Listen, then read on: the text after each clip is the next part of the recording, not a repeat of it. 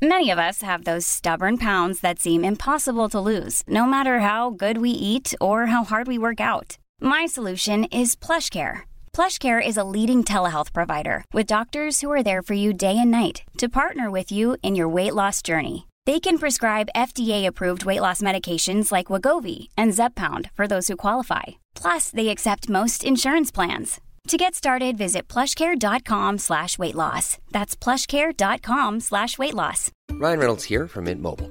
With the price of just about everything going up during inflation, we thought we'd bring our prices down. So to help us, we brought in a reverse auctioneer, which is apparently a thing. Mint Mobile unlimited premium wireless. Have to get 30, 30, bit to get 30, bit to get 20, 20, 20, bit to get 20, 20, bit to get 15, 15, 15, 15 just 15 bucks a month. So, Give it a try at mintmobile.com slash switch. $45 upfront for three months plus taxes and fees. Promo rate for new customers for limited time. Unlimited more than 40 gigabytes per month. Slows. Full terms at mintmobile.com. There's never been a faster or easier way to start your weight loss journey than with PlushCare. PlushCare accepts most insurance plans and gives you online access to board-certified physicians who can prescribe FDA-approved weight loss medications like Wegovy and Zepbound for those who qualify. Take charge of your health and speak with a board-certified physician about a weight loss plan that's right for you. Get started today at plushcare.com slash weight loss. That's plushcare.com slash weight loss. plushcare.com slash weight loss.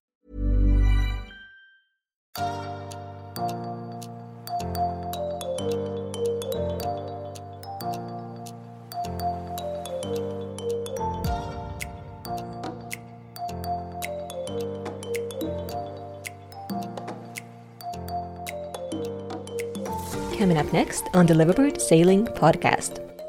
And it seemed like maybe this dream just wasn't going to fit with these very active lives that we had built. And so that was the big shift that all of a sudden opportunity opened up for us all to be unencumbered by our careers.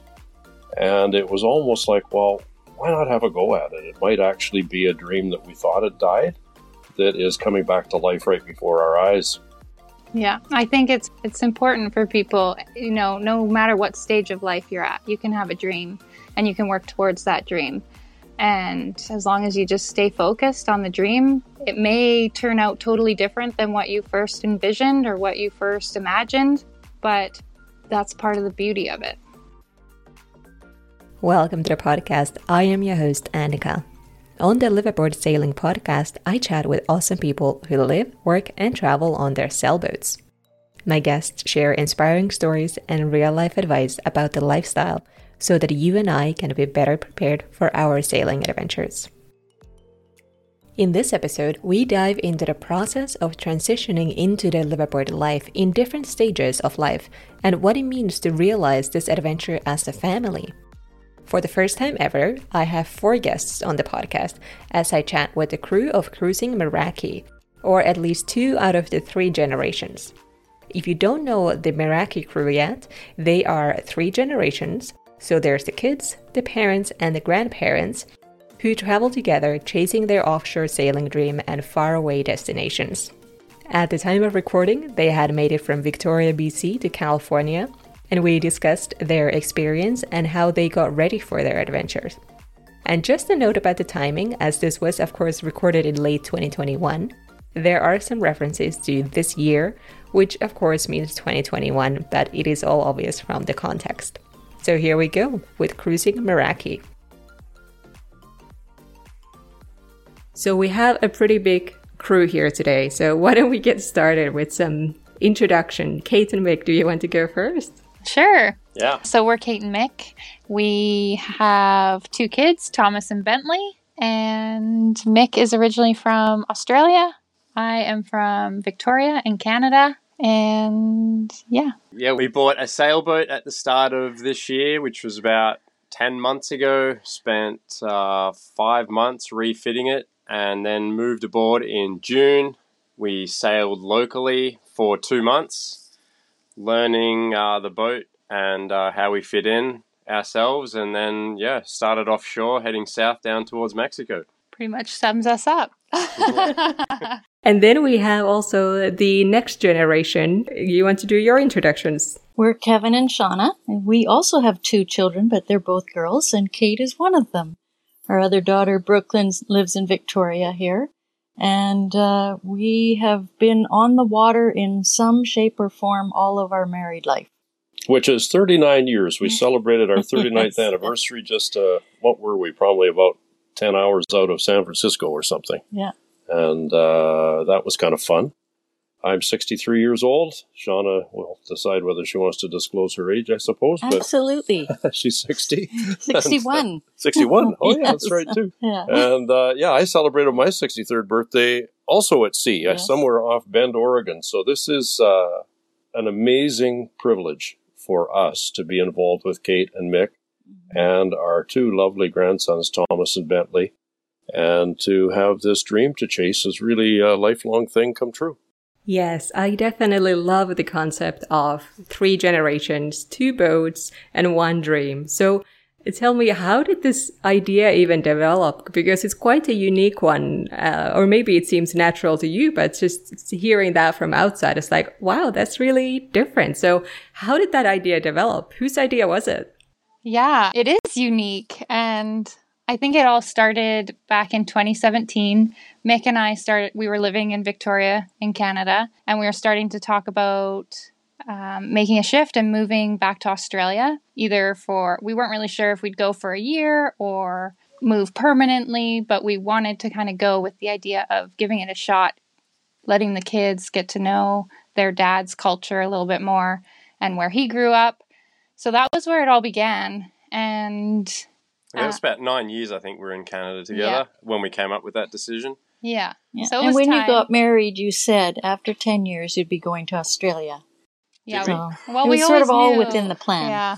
We always knew there was, like, when you have a couple from two different countries, you always know that, you know, there's always going to be that pull to both countries. So you got to kind of be flexible and be willing to live either or. And we are fortunate that we're from two really amazing places in the world.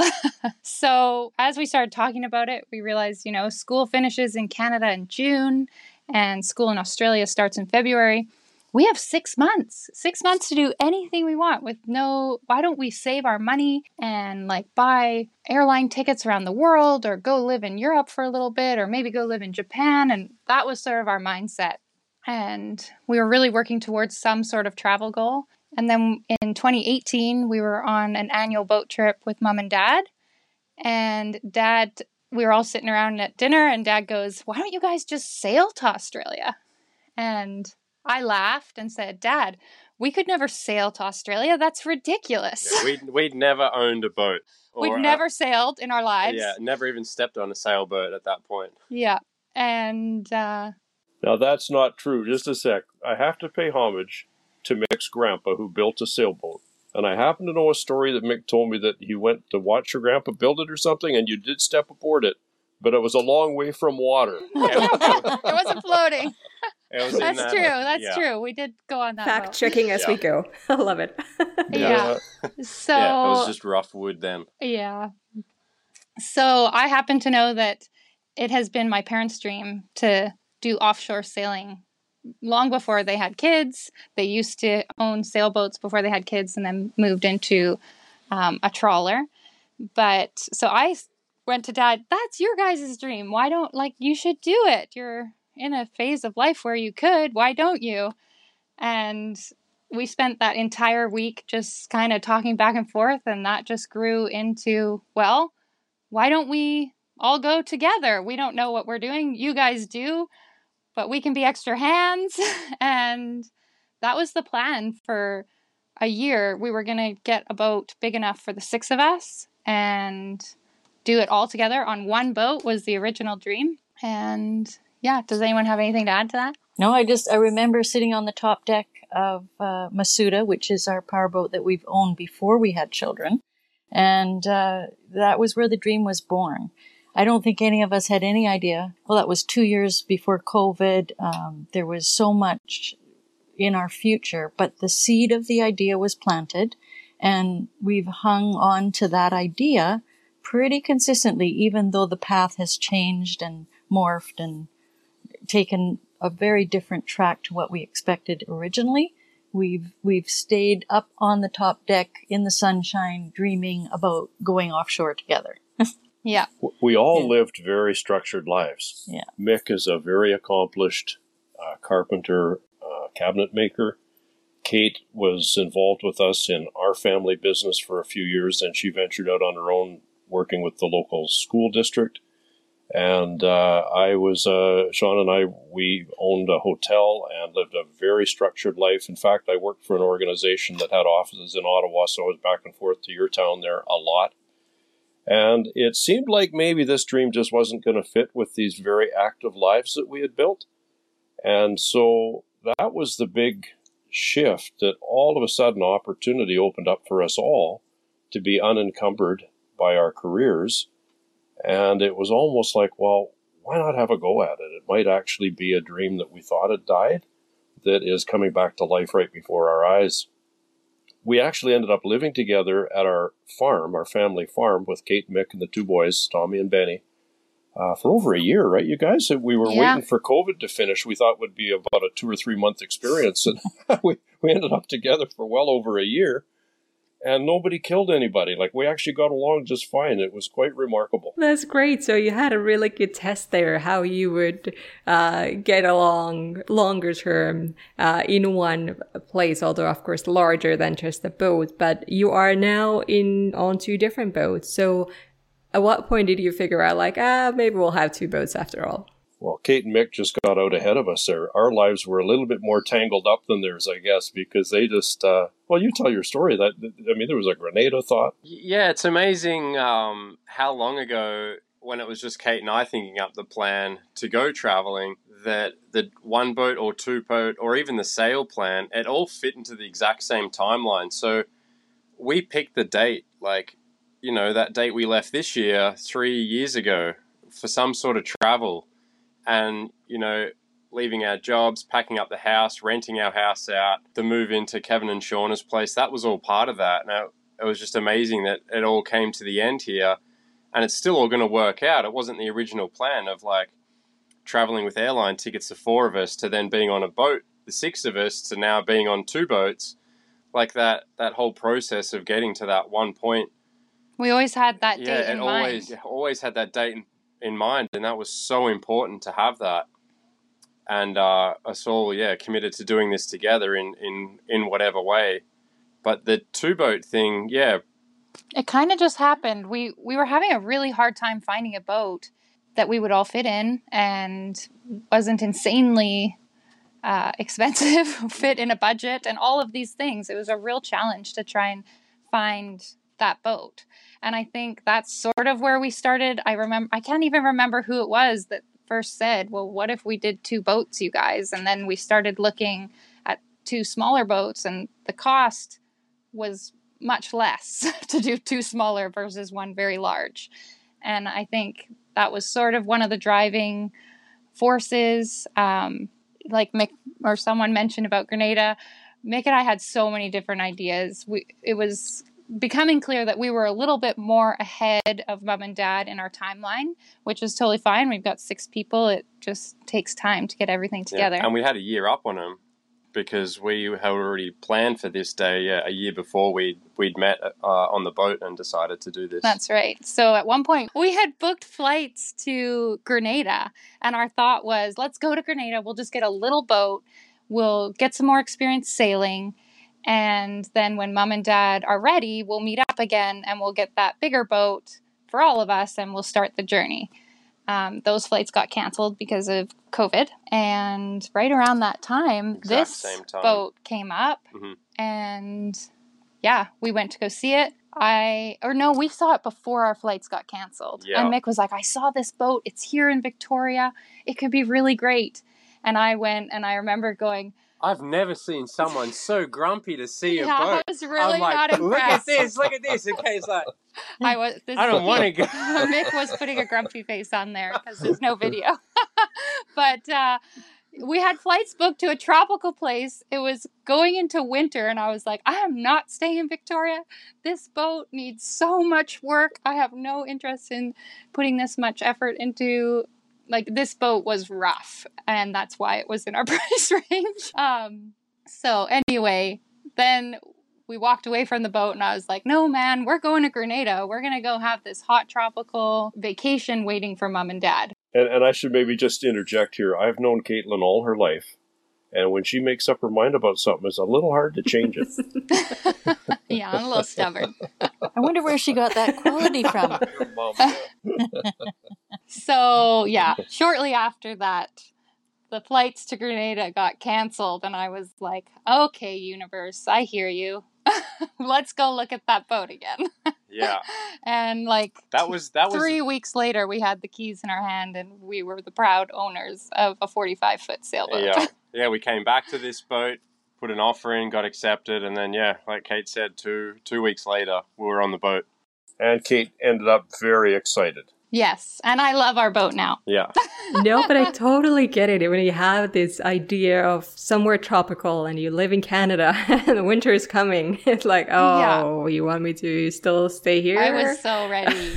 yeah. yeah. But it all worked out for the best, and things always do. Exactly. So. There was definitely some uh, some good timings and coincidences there for sure with timing and the flights being canceled and and your boat in your own uh, hometown. So that's pretty cool. So yeah. what kind of boat it is? Is it? You said it's forty five feet. Yeah, that's right. It's a Stan Huntingford design. It's called a C and L Explorer 45, and they're pretty rare boats. We've heard there's no more than 30 made.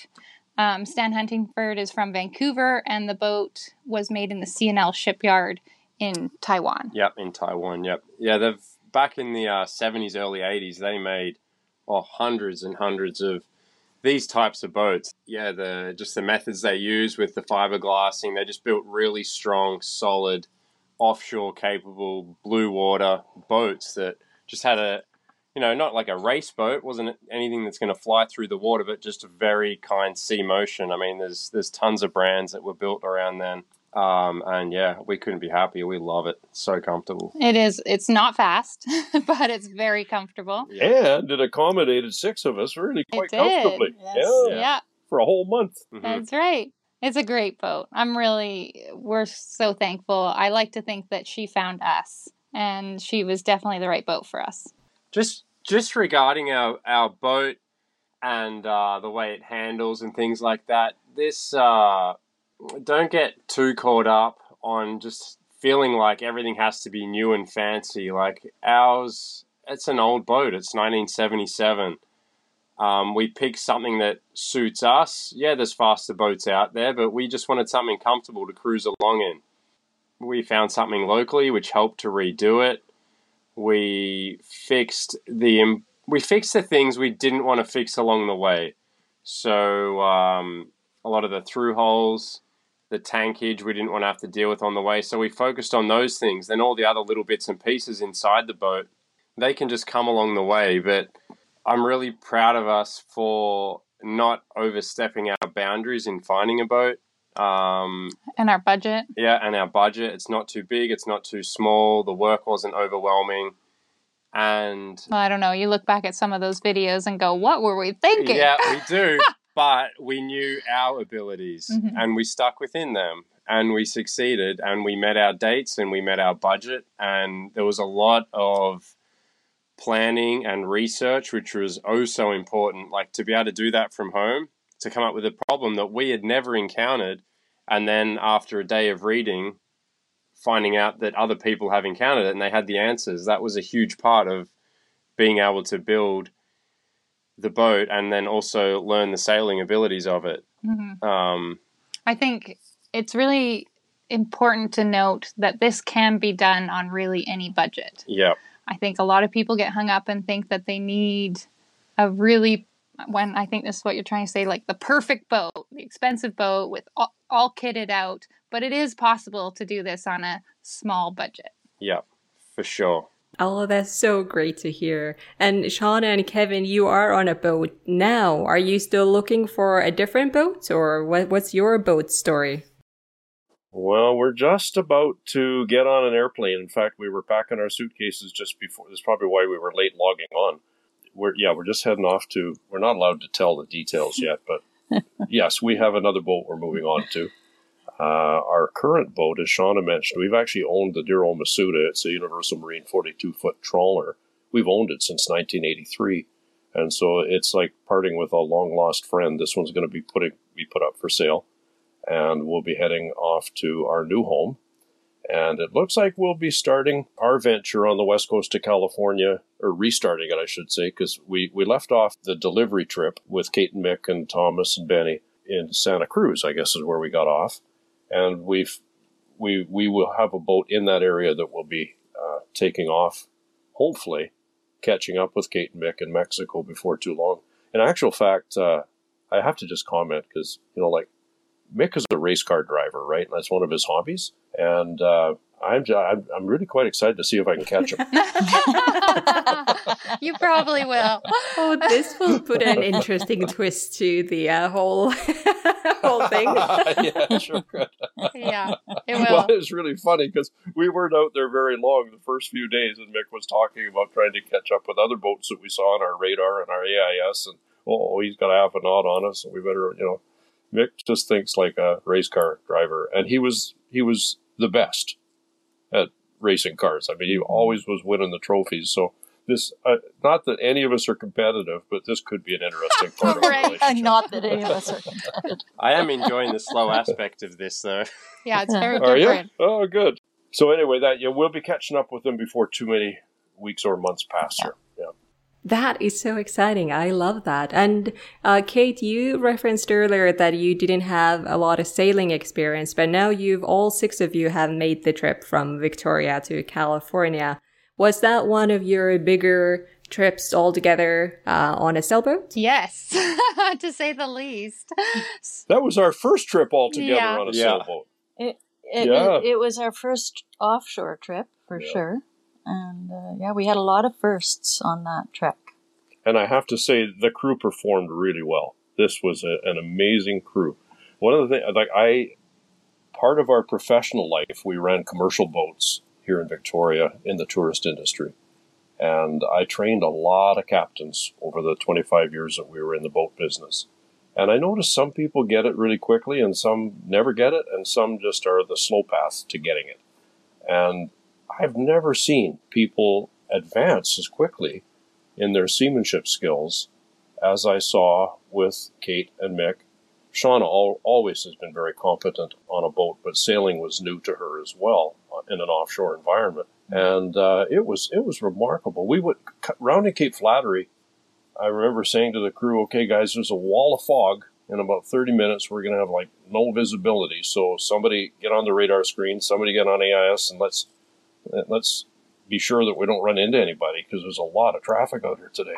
And uh, we were talking about this. It, it, it was just it was amazing to see how quickly everybody was capable of uh, identifying traffic, of uh, actually determining collision course avoidance, and uh, basically what uh, well what unnerves most people when they lose all visibility is almost like a vertigo. You just kind of go, oh, okay, what's where and what's up and where where where are we? And there was just none of that with this crew. They immediately were comfortable trusting the instruments. We were immediately into some pretty big swells. I don't know how big they were, but it was you know big water, and uh, we were running downwind, and we we were on our watch schedule, and everybody seemed very capable and very comfortable. That was a lovely thing for me to see. Yeah. I think, um, yeah, to speak to the experience a little bit. So I grew up on mom and dad's boat in the summers, which is a trawler. Uh, so I'm very comfortable on boats, but not sailboats. So when Mick and I first stepped aboard a sailboat in May of 2020, and I Yeah. think that's our second video on YouTube. we actually, and it's called We Learned to Sail During a Regatta. And that pretty much sums it up. We stepped aboard. Yeah, Um, 15 months ago from today, the first time I ever stepped foot on a sailboat that was in the water. Yeah. So it was a friend's sailboat. Dad had signed us up for a regatta. And I remember him going, prepare to tack. And I'm going, what's a tack? I said prepare to jibe, and you started dancing. so, like, it's kind of ridiculous. And then Mick and I were like, we really got to figure some stuff out. So we bought a small 24 foot sailboat.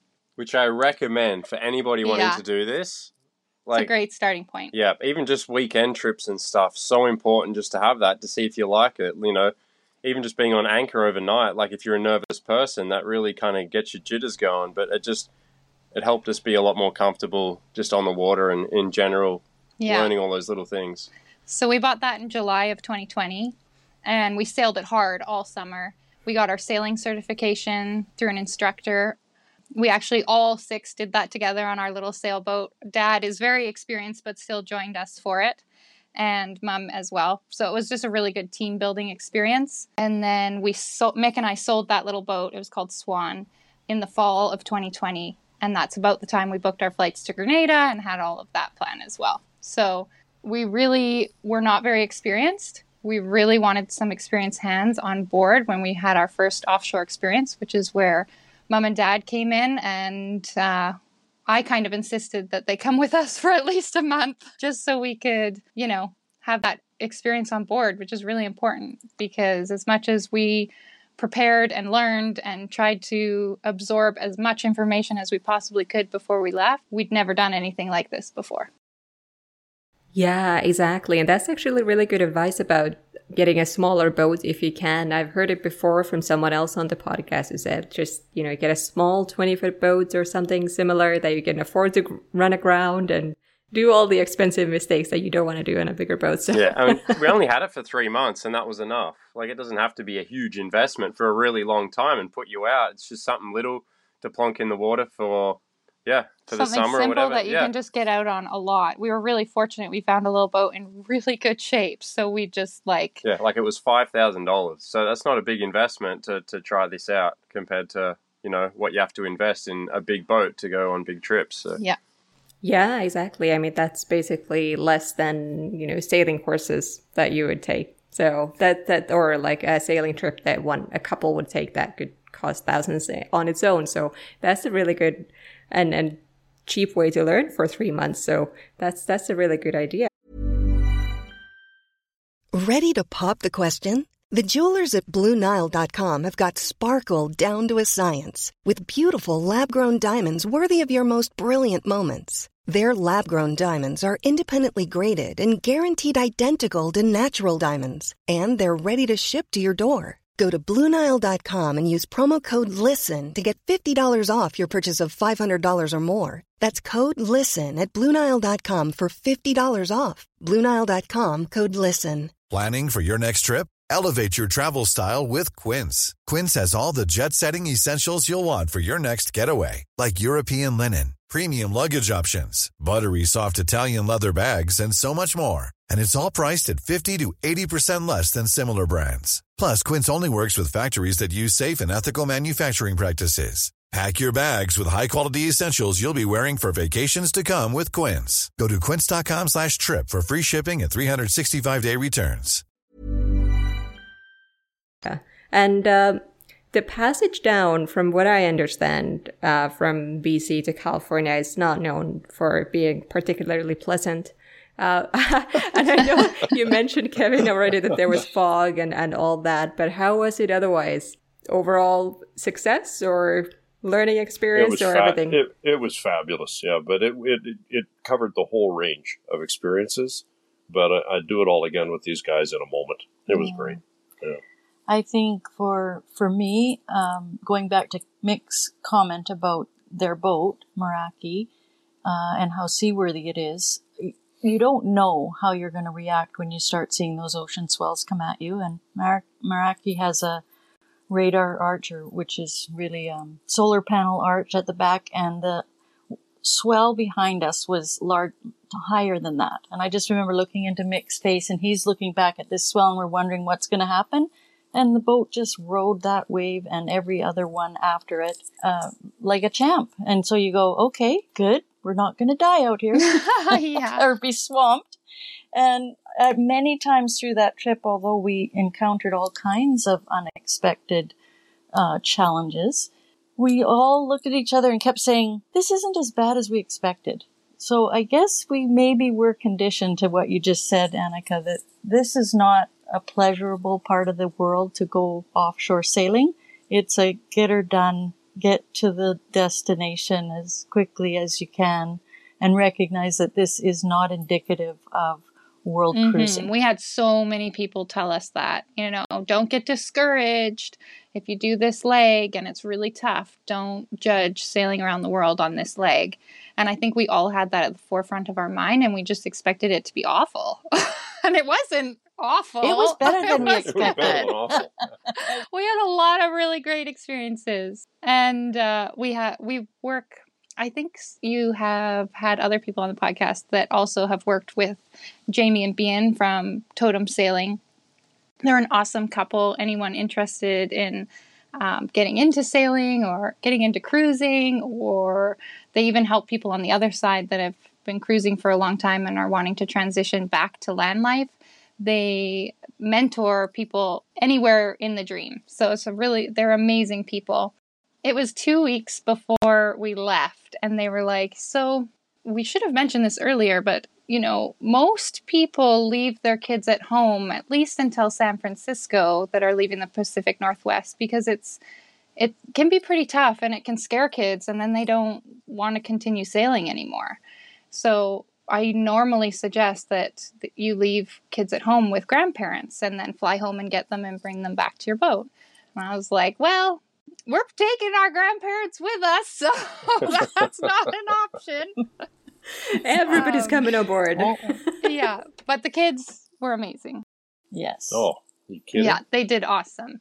My favorite story, probably my favorite impression of the whole trip, was the two boys. One of the few clear nights we had, I was on my watch, which my watch was 1 a.m. to 3 a.m., 4 a.m., and all bundled up because it's cold out there. That was the other big surprise is how frickin' cold it is out off the off the coast at night.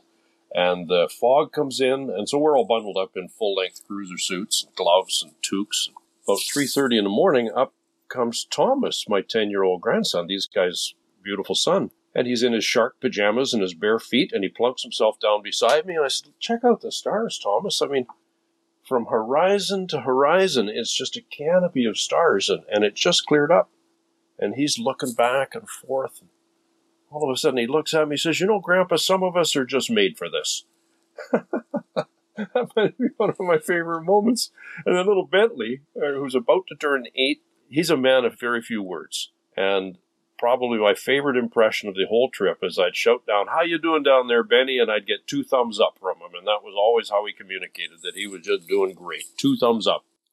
So between us just being made for this and two thumbs up, that was really truly the highlight of the whole experience for me as a grandpa to be out there with a daughter that I love, a fine man that I love that she chose as her husband, and these two little kids. It just every time I turn around, I'm going, "Wow, this is this is magic." And better than the dream that I had conjured up as a 16, 17 year old kid myself. I noticed you didn't include your wife. oh, ouch. oh, I could be in big trouble now. Okay, that I should speak to. How lucky is a guy to find a 39 year married partner, a wife, a beautiful, beautiful woman that also loves sailing? Yeah. Do you know how many times I've met guys, like dozens, that just say, oh, if I go out in a boat, I'm always by myself. My wife just hates it. Shauna is the first one to be out there doing the tough jobs. And that, that what good fortune. That's because you've always made me do.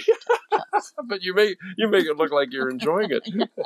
So obviously, a really special experience to share that with the, as a family, uh, doing that first big offshore sail. But before we got to all of that point, I'm always curious to hear about the preparations. And in your case, it's very interesting because there is three generations to uh, cover. So there's the preparations for the kids and their school and getting them ready, and then the preparations for for the adults. So how did that process look for for all of you? And and I guess overall, can you say how long it took? Uh, what was your timeline when you first got the idea? I think you mentioned it at the beginning, but I forgot now. What was the your overall timeline? How long did it take you to get ready for this adventure? Yeah, so it was 2018 that we first had the idea.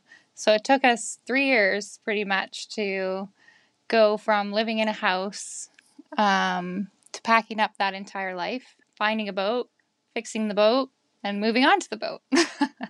Uh, you know, it's worth saying that it's not easy to get free of the li- life that you create. uh, at least for us, we were real gatherers. Like we had a lot of stuff that turns out we didn't need. But boy, it's tough to get rid of it. And like Yeah. it, it's it's a it's a lot of work. There's emotional attachment to the life that you've created. But we were out for dinner last night with friends at their house, and big, beautiful house, magnificent view out over the ocean. Our friends Russ and Sheila, they're just beautiful, beautiful people. They treated us so nice. He's putting logs on the fire, and I'm thinking to myself, this was our life actually before we chased this dream. And I'm really glad we chased this dream. That life is magnificent. This life is magnificent, but they're very different lives. And to transition from one to the other, it does take some focused effort for sure. Yeah.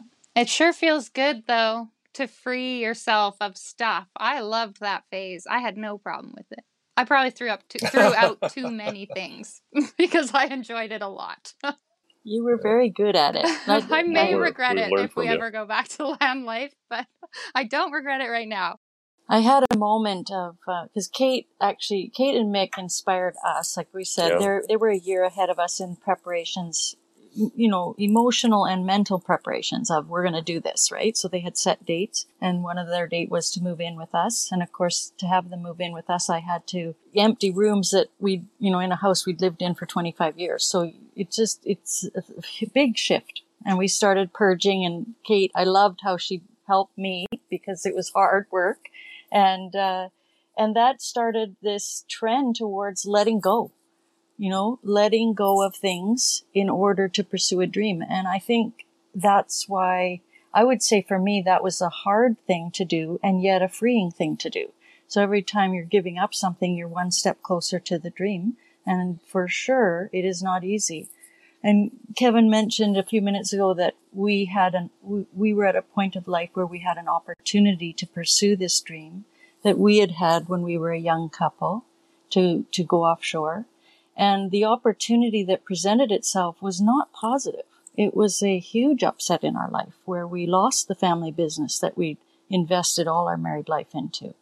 And at the time when Kate and Mick moved back in with us, we were at a point in life where we were rebuilding our careers. I had a second career, which happened to be in healthcare, and then COVID hit. Healthcare was booming. And it was it was very difficult to see my way out of that to keep pursuing this. So after we had that top deck on Masuda, I twinkling of an idea, let's do this. There was many challenges that could have stopped us from pursuing it. And uh, so definitely having Mick and Kate ahead of us, just methodically knocking down all their barriers was very helpful to us uh, uh, as maybe an older, well, we aren't, not maybe older. It, we were more entrenched because I had many more years of living on land and pursuing careers and collecting stuff. It's hard to break ties from land. It's not an easy thing. And I think, yeah, it would be really easy to get stuck in that phase of, I can't do this. It's too hard. It's too hard to break away. Well, you spend so much of your life in your house setting it up to be perfect. You find that little corner, you find your kitchen.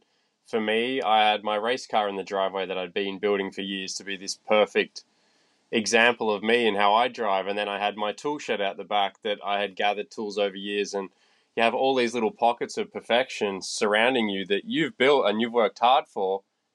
And then to think that when all of a sudden they're almost all set in place to just you, don't want to say throw it all away, but that's almost what you do. You just you you just have to push it aside. You sell things, you give it away, and then when it's all gone and when it's all done, I don't know. You feel so much lighter. It's a So strange. much freedom. It's the strangest feeling. All those things that you thought were important to you in that time, and yes, they were. But all of a sudden, you just have this slight shift in in how you live and and travel mixed into that, and you don't you don't need any of those things. It's a total shift of mindset and everything. I mean, Mick and I lived in our home and then we had a rental property and we both worked full time jobs and we worked hard. And there was a point where Mick, he really wasn't around much. You know, we had an older rental property that he was always at fixing things for our tenants. And yeah, it was, it was hectic and busy.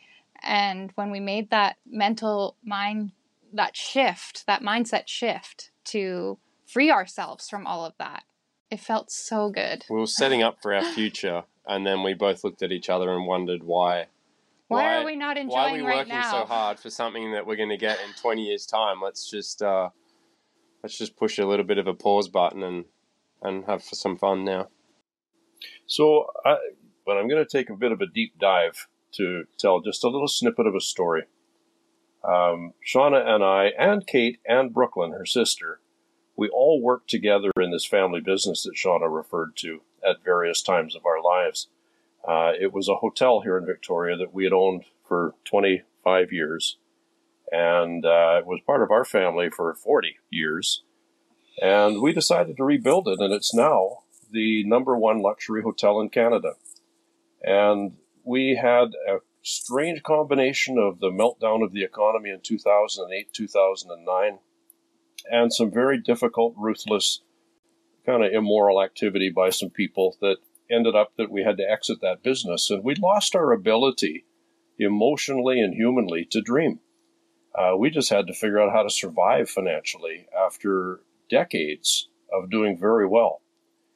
And that was maybe the scariest moment of my life as a, as a man, as a father, as a husband, is I had lost my ability to dream. There was no way to see anything beyond today, uh, both practically and emotionally. And I think what this remarkable uh, adventure that we're on here right now has restored for me and for Shauna is an ability to dream again and to actually chase rainbows. Still, my favorite song in all the world is Somewhere Over the Rainbow. and uh, it feels a little bit like that for us now. And I'm so deeply appreciative of Kate and her ability to just be straight. Dad, you need to hear this. And she would put me back on track with my thinking. And her and Mick's undying support of whatever the circumstance that we were in the middle of as a couple. Uh, really appreciate that. And I could say the same for my other daughter, Brooklyn. She was just so ready to help us to get back on track with respect to having a dream to pursue. Uh, without that in our hearts, there's a part of us that dies. And so I really, I guess, wanted to leave uh, the impression that no matter what the circumstance that life brings your way, uh, there's stuff like this that can fill a void like nothing else can fill. And we are counting ourselves very privileged that we're at this stage of this amazing dream and how restorative it is to who we are as human beings. Yeah, I think it's it's important for people, you know, no matter what stage of life you're at, you can have a dream and you can work towards that dream. And as long as you just stay focused on the dream, it may turn out totally different than what you first envisioned or what you first imagined, but that's part of the beauty of it. Exactly. And it might even turn out better. And who knows what's to come. Exactly. Exactly. No matter whether it's uh, you know the the highlights or the lowlights, uh, but your experience it, it together. So I think that in itself will make it a special experience to to do this kind of big adventure as a family. And I wanted to ask Kate and Mick, since you are now uh, living and, and sailing and traveling around California, has there been anything surprising to you that you didn't see coming uh, in this lifestyle? Whether it's positive or negative, just something that you didn't uh, expect. Yeah, finding that, and this will help you and anybody else wanting to do this. Boats require a lot of work. and it doesn't stop. yeah. So when Kate goes back earlier saying about, you know, our boat was in rough shape, it, it wasn't a, it was in rough shape and it also wasn't. We knew what we were up against. Um, we did as much as we could before we left and we decided just to leave and stick to our dates and our time frame knowing that the uh, improvements and maintenance would be ongoing on this trip. It's tough to just think, you know, if, if you're always waiting until the boat's ready or you're ready, like you won't you won't leave. You need to be okay with something that's not quite right, as long as it's not a safety concern, to go. So I think the the constant work on the boat, the constant maintenance. I've got a list that I could just keep writing all day long of things we want to do, but we kind of pick and choose, uh, trying to, you know, manage our time with seeing things, uh, staying safe out on the water, uh, the schooling for the kids, uh, all those sorts of things coming together. So I, I think when we left our jobs to do this, we maybe thought we would have had a little more time. It it's hasn't, surprising how busy we are. Yeah, where our days are full, but it's all great things. It's not, we're not now having to go to work because we have to get a paycheck. We're now doing things because we want to. Mm-hmm. And, you know, improvements to the boat, which is our home now, you know, we're improving our home and we get to do that. And that's, that's our job now as well as everything else. So it's definitely not yeah, you can't. I shouldn't call it a job. It's just daily it's life just, is busy. Yeah, and it's a lot more fun. But yeah, definitely the the time isn't what we thought it would be. But the things we're doing with our time, being so busy, are are really good. And we are on the move a lot right now. Like so, you know, it's it's a big mission to get from Victoria all the way to Mexico, and there's a weather window that you need to make it by. So it's not as leisurely as I hope it will be once we're in Mexico. um, I think the biggest surprise for me is the weather. It is way colder than I expected. I thought we'd maybe have a month of cold weather um, getting through Washington and Oregon, but I thought for sure by the time we got to Southern California it would be hot. And my one pair of pants is, they're really wearing out. I did not bring enough cold weather clothes. That was a huge surprise yeah, we've still got dew on the boat every night. Yeah. It, it gets really cold down here. Yeah, it's surprising. So I guess California still has winter, which my ca- Canadian brain didn't quite compute. no, me neither. I'm picturing palm trees and, and sandy beaches and warm weather. There yeah. is sandy beaches and palm trees and the odd warm day, but for the most part, it's pretty cold. Yeah, yeah. All Especially surf, on the water. All the surfers are in wetsuits, so yeah, it is yeah. chilly out there. Wow. So, Shauna and Kevin, you, as we talked about, you've been living on land a little bit longer. So, what are you looking forward to when you are finally uh, leaving the land life behind and, and setting off on your adventure that you've uh, originally dreamt up uh, many, many decades ago? Well, I think um, one of the things for me is my enjoyment of exploring and seeing new things. I can remember being just as a little girl, that was something that I just always loved to do. Get on my bike and ride to somewhere I'd never been, explore beaches. I have to say that on the trip the trek down south. I just loved when we got into port and we'd walk around and we'd figure out where's the grocery store and where we're going to do our laundry. And it was just, even the simple things of life become an adventure. Um, I love that. That's one of the things. What about you? I like order and structure, and I'm surprised how much I'm enjoying a lack of it.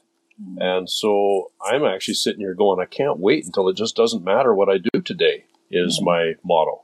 And uh, although I, I, do agree with what Mick is saying, there's always something to do, yeah. but it doesn't really matter that much when you do it. Nobody's really saying, well, you're supposed to be here at 10 o'clock and you're not. And mm-hmm. um, quite often that was my own voice saying that to me. So it's nice to shut that down and operate kind of on a different platform. I also love the whole notion of something that Kate mentioned, and that is that, you know, this is my home. And so it's not just the structure of the boat. It's the environment that you've moved it to that is now your home. Yeah. And that, there's a bit of, I'm not sure if you call that magic or what, but it feels kind of magical that you wake up in the same environment, but it's a different Every environment. Day, yeah. After you've moved the boat. I mean, that's, that's a, that's a cool thing that you don't get living at the farm. And I think that's mm-hmm. one of the coolest things about doing this with kids is our kids have the structure of waking up in the same home every day, but our home is in a different location all the time. So they have that comfort of home as we travel the world. That is so cool. Yep, you just would never you'd never get that land traveling.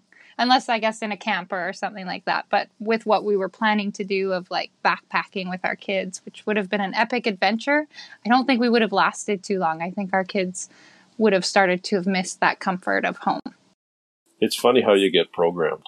Uh, and then you kind of have to get deprogrammed. But we were in quite a storm, and a few things were going wrong, and it was late. I think it was nighttime, actually. Can't remember what time of day it was. Kate said to me, Are we okay, Dad? And I said, Don't you worry, I'm going to make sure you get home. And I've reflected on that and laughed out loud at myself a number of times. I haven't told you that, Kate, but I, I'm going, what a stupid thing to say. She's actually home. I don't remember that. it might have been better fit for me to just say, "Don't worry, we got it. We're going to look after your home." I mean, it's it's it's quite a reprogram Mm-hmm. program that you kind of have to go through to get your brain thinking. No, this is this is it now. This is life. This is home, and wherever we park it becomes our neighborhood, it's pretty cool. and that's a part of the the magic of of a live aboard lifestyle. And as Mick said, and I really have to, you know, agree with your insights there as usual, Mick. You're you're right on. It it's like very different to land based life, but the differences are just so positive, mm-hmm. and that doesn't make, in my opinion, land based life bad. We all have fabulous lives. We're not running away from anything. Matter of fact, there's a part of me anyway. I go, well, three to five years It'll be nice to come back to throwing a log on the fire. But I wouldn't want to miss this experience and, you know, come to the end of my life and go, oh, shoot, I wish I'd done that. So we're going to do it. We're doing it. We're in it now. Yeah. Yeah, exactly. And that is fantastic. And I love the fact that you have also decided to share this collective experience on YouTube and on social media as well. So please tell me where can we go and follow this adventure of yours? So you can find us on YouTube, Cruising Meraki. Uh, we have a website, cruisingmeraki.com. And yeah, we're Cruising Meraki on Instagram as well. A big thank you to Kate, Mick, Shauna, and Kevin for chatting with me. Definitely go check out these guys on YouTube and Instagram. They are great and really show a unique approach to the liveaboard life. As with Cruising Meraki, you get the kids' perspective and the adults, as well as the older adults in their 60s, so it's a really great mix. Next week, I'll take you to the other side of the Pacific for a whole new story. In the meantime, you can go check out the Liveaboard Sailing Podcast.com website, or you can come say hi on Facebook or Instagram. And you can actually also send me an email at hello at liveaboardsailingpodcast.com. If you listened to yesterday's episode, which was more of a short introduction to season three, you'll know that I've also started a Patreon page, so you are most welcome to check that out as well if that is something that might interest you. There is some extra content and some other fun stuff happening over there. But the podcast will return again with a new episode next week, so I'll see you then. Bye for now.